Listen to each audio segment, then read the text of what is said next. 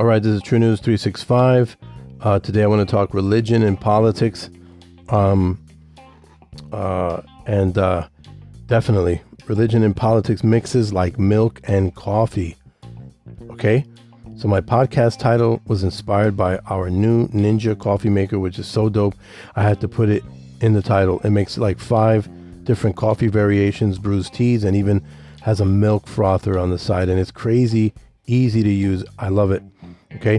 But it's true. Despite what every damn body seems to believe, that religion and and politics don't mix, everyone says the same thing. It's become a taboo. But religion and politics actually belong together like milk and coffee, like bread and butter, like peanut butter and jelly. Okay? And I'll go even further to say that without religion, you can't even have politics. Okay? By and large, the craziness we're seeing in the culture today and its explosion of immorality is the direct result of only decades of Christian silence in the public square. Most Christians start believing a few lies tossed into the atmosphere of general discourse Things like religion and politics don't mix. Things like keep your religion to yourself. Uh, don't force your religion down people's throats. All this stuff. And now the new thing is Christian nationalism and the alignment with what happened on January the 6th and those wackos with what they did and how they behaved. Okay, representing themselves as Christians. The the world loved it. They ate it up. This type of alignment and false accusation has shut down not only the importance of the gospel truth of Christ in the culture, it's set in an intimidation factor by which it's become almost taboo to talk about truth, law, morality, and if, especially if you're Christian. And it has made Christ irrelevant in society. That's the new tag being placed on Christians who try to mitigate the secularist culture from dominating in the public square and within politics.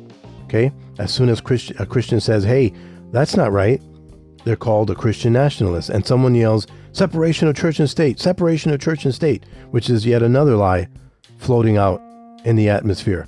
Okay? Separation of church and state is about state churchhood and the state adopting one church or one religion over another. Okay?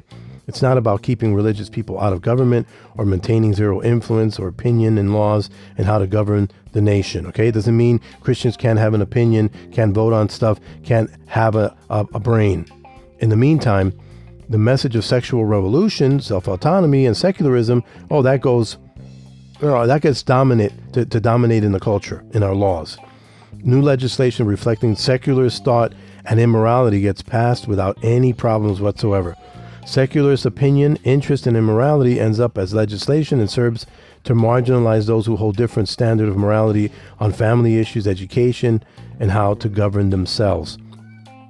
And and and this, many have argued, is just another religion, the religion of secularism. I've demonstrated how, in my podcast and previous podcasts, how secularism is itself a religion, and we all have a form of religion, whether we want to admit it or not. Secularists have allowed to not just come out of the closet, but to force Christianity into the closet. It's muzzled the voice of God in the culture, and we've allowed it to happen and continue to allow it to happen. Today, we have such squishy, no backbone having Christian representation that anyone who stands up for the most pure biblical truth is seen as extreme. Today, pure Christianity is very um, is very seldom seen in what we call conservatism, but the conservatism conservatism today, if it doesn't disregard Christianity altogether, will water it down to the point where it's unrecognizable and impotent with regard to cultural and societal relevance. But the truth is, you have to look at the big picture on politics. Politics, by and large, is about how we govern ourselves, how we keep order in society, how we protect people. It's about rights and privileges, it's about laws, and where do our laws come from? And this is where the Christian, the true Christian, who has true conviction as a Christian, has to not just put on their thinking caps, but they need to turn up their spiritual discernment and also be as biblically and spiritually consistent as possible. Answer this question, Christian Can man govern himself adequately without God? Ask yourself that question when you come to this issue. What theme do we see happening again and again in the scriptures, Old Testament and New Testament, with regard to people and laws? The laws that we have now, where'd they come from? So, trying to keep this podcast as short and concise as possible, let's just say that laws are almost entirely about morality, justice, and our standing before God. The, and politics are almost entirely about laws, about fairness, equity, rights, privileges, equal protection for all. And that is always relevant to God. So, bottom line, if, if, if not God's laws, then whose? Where are we going to derive just laws if not from God? We've seen throughout human history the source of justice, fairness, equity, and morality cannot come from men. If we haven't seen that by now, then we're seriously wishing upon a star. So, I'm going to toss out some questions that I, that might get our minds thinking, okay, on religion and politics. For instance, um, should Christians be involved in politics? What about Christian nationalism? What do you think it is? What what is God's law? What do you think is God's law? Should we vote or should we not vote as Christians? Should we fight in, in our nation's wars or should we not? Are we Christians first and American citizens second or the other way around? School boards, local community involvement, do we have a say as Christians? What about our children and our grandchildren? Is it just about us in the here and now, or should we care about the nation and the world that our children will have to deal with and the laws we set up for them moving forward. On evangelism, is there such thing as private evangelism? Can we do evangelism without opening up our mouths? Jesus called out, Repent, the kingdom of heaven is near. Can you do that in your own home when Christ said to go out and proclaim everywhere? What about this, this whole deal about salt and light? What's that? Where does that play out? How does it play out? Is that just being nice, helping old ladies cross the street, or waiting around for someone to notice how nice and calm spirited you are? So they can say, hey, now that is a true Christian right there. What was John the Baptist doing bothering King Herod about his adultery and incest? What, what was, what's up with that? What did they, what, what did that have to do with the message of the New Testament? It's all about love. Love them from far, but stop forcing God down people's throats. Okay? What, what is this issue about natural law? The book of Romans says that God has placed right and wrong in everyone's hearts, so they'll listen and obey it, right? Yes? Is that what that means? Romans 1 demonstrates that the judgment of God is descending upon who have progressively denied him and have gone so far that they no longer have sound minds. It's talking about a group of people, not just someone, but of a collective rebellion. Also, the heart is exceedingly wicked and evil. Who can know it? The Bible asks. The natural trajectory of humanity is to not do God's will. Okay? The Old Testament theme on and off is that there arose a generation that did what was right in their own eyes, meaning that they became wicked and progressed into wickedness from the trajectory of having God's standard. This is why we need to do what it says in Deuteronomy 6 teach our children diligently, teach them as they rise up, as they lie down, as you walk along the way. That's why Paul said to Timothy, preach the word in season and out of season, meaning all the time.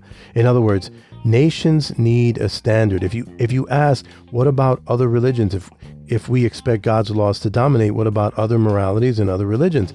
Other religions, including the Church of Satan, which has propped up itself up specifically to mitigate the, the working and the work of the Christian church in, in in God's standard of governance within our nation. That's what its sole purpose, therefore, is to stumble Christianity we can honestly do an internal critique of that and other religions, and it won't take long to see how inconsistent and flawed they are when compared to God's standard of morality. It's not a problem. Okay? For those who will say, we're no longer under God's law, but under grace. Okay? The concept of law and grace in the scriptures is speaking specifically concerning salvation, individual salvation of the person, not national governance. For national governance, we have to look at Romans 13. Talks about how the nations need to govern and their accountability before God. We still have to govern ourselves as people, and not everyone will be under grace. Or should I say, we all know not everyone is Christian. But even the surrounding nations outside of Israel in the Old Testament were judged for their immoralities. This demonstrates that there is a standard of law that must be followed by the individual and by the nation. It's the same standard, only that internally, with regard to the individual, his or her walk with God, the law comes out of the outflow of love and devotion one has to God. But with regard, with regard to, to nations, they must carry on and judge, rule, and govern their people by God's just standard. The nations are subject under God to do justice for its people under a godly standard or will be judged for itself for, for, for not doing so. Okay? Romans 13 demonstrates how God will hold accountable nations because he is over them regardless of whether they recognize him or not. God has always held kingdoms and nations to his standard. Thus, this is why it is important for nations to acknowledge the God of heaven. God will judge them. Okay? As in Psalm 2. So let's read Psalm 2, starting at verse 10. Therefore be wise, O kings, be admonished, O judges of the earth, serve the Lord with fear and rejoice with trembling. Kiss the Son, lest he be angry and you perish in your rebellion. When his wrath ignites in an instant, blessed are those who take refuge in him. If you say we're not in a theocracy, I'd say, of course, we're not in a theocracy, and we wouldn't want to be in a theocracy, but what is meant by Christ is Lord. What is meant by Christ is King? Christians say that all the time. Do you really believe God is Lord, that Christ is Lord and, and, and Christ is King? Do you believe in a kingly, a kingly uh, a kingdom? Christian?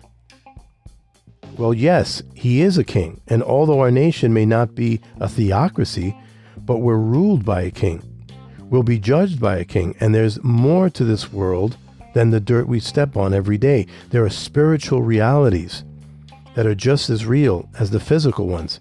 If you tr- if you're truly spiritual, you'll know this. And God has placed the nations under accountability. Let's read Romans 13, uh, 1 through 6. Okay? Romans 13, 1 through 6. Every person is to be in subjection to the governing authorities, for there is no authority except from God, and those which exist are established by God. You see? There is no authority except from God. And those which exist are established by God. See, God has established. Therefore, whoever resists authority has opposed the ordinance of God, and they who have opposed will receive condemnation upon themselves. Okay, for rulers are not a cause of fear for good behavior, but for evil.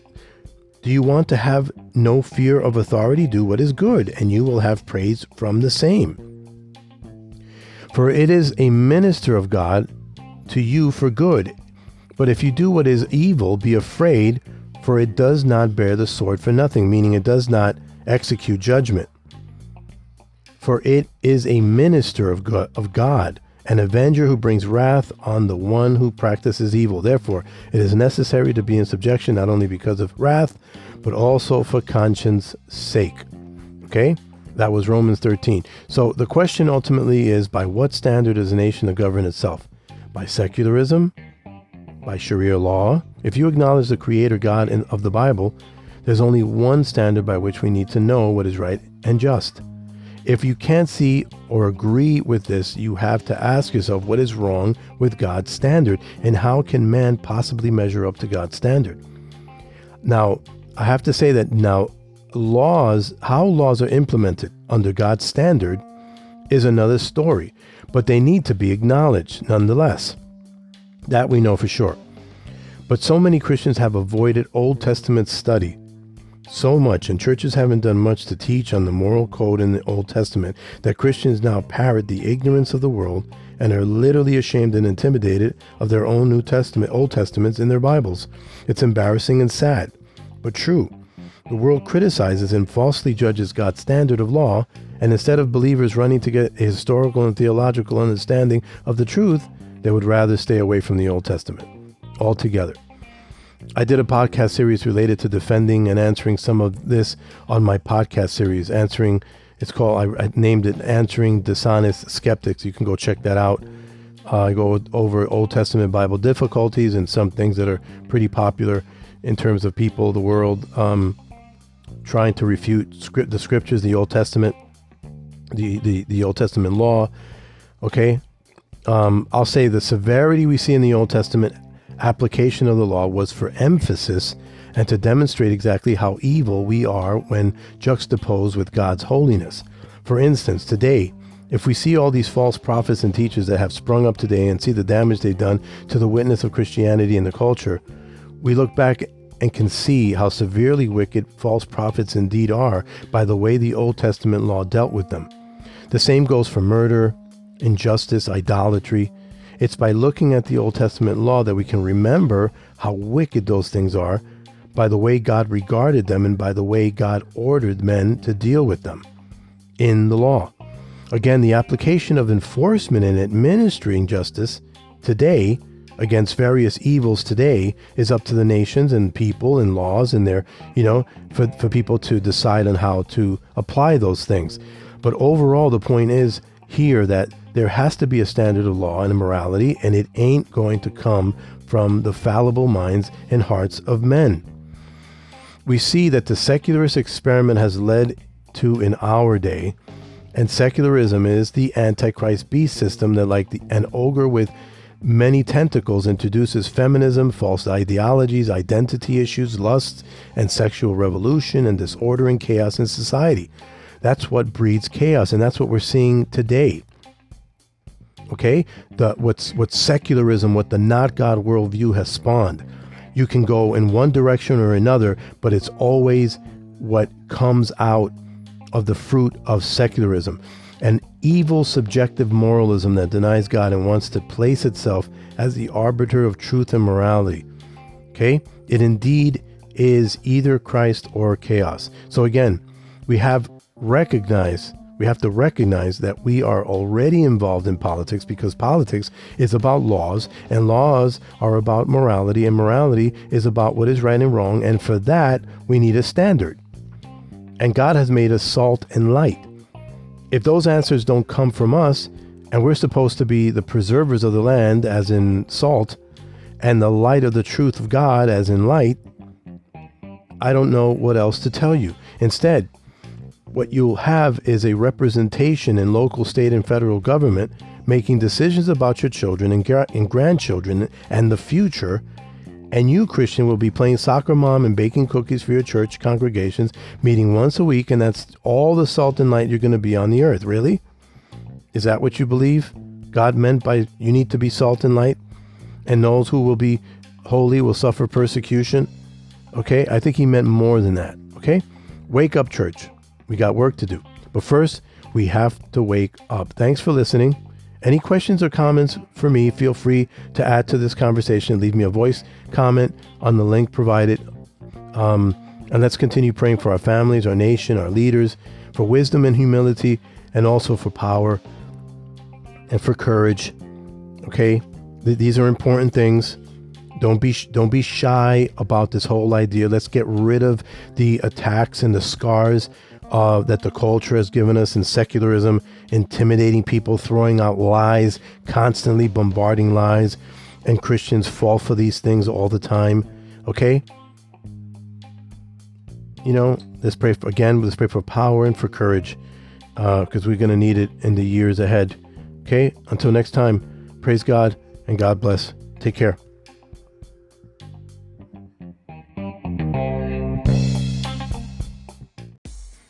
All right, you're listening to True News 365, a podcast, blog, cultural commentary, and Christian ministry set out to declare the gospel of Jesus Christ, to reach out to those who will have ears to hear by the power of the Holy Spirit. Check out TrueNews365.com for updates on blogs, videos, and more podcasts. And don't forget to share if you care. Until next time, God bless.